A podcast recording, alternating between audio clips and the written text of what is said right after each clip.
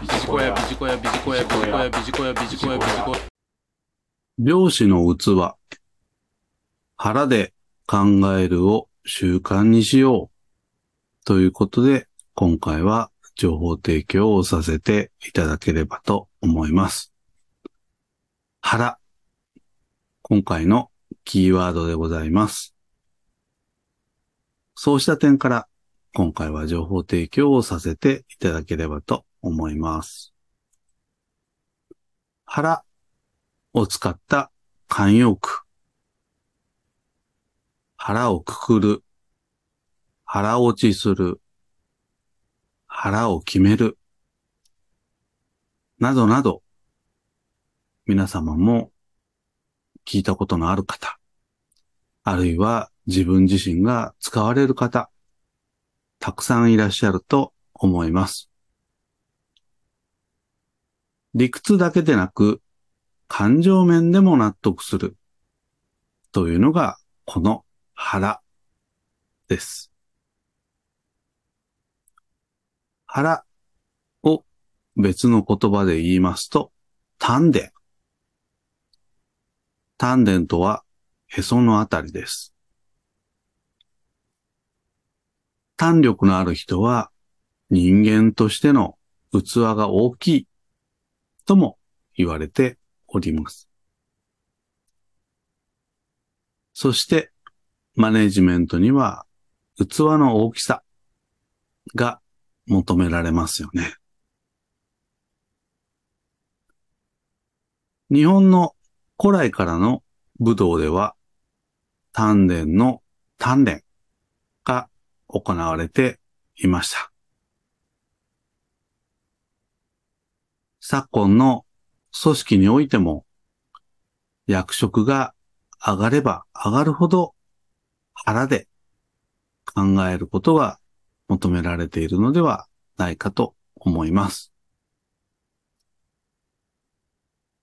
今回は腹で考えるを習慣にする方法ということで3つご紹介をしてまいります。一つ目。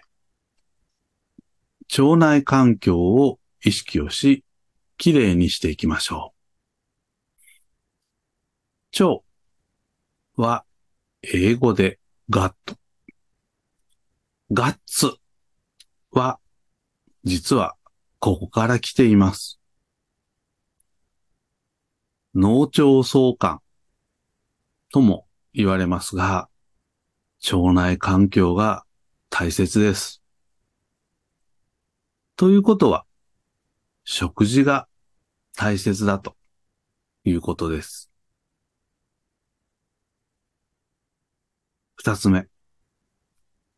口は出ていくものと入るものがあります。出ていくのは言葉です。ついカッとなって感情的な言葉。これは慎むに越したことはないかと思います。一方で入るのは食事です。栄養のあるものを入れていきましょう。最後に三つ目。常に平常心でいられるように今の心理状態を客観的に見てみることです。今、自分の心理状態はどうだろうか。こうしたところを高い視座から改めて自分自身を俯瞰的に見てみる。そうすることで客観的に自分の心理状態に気づいてみる。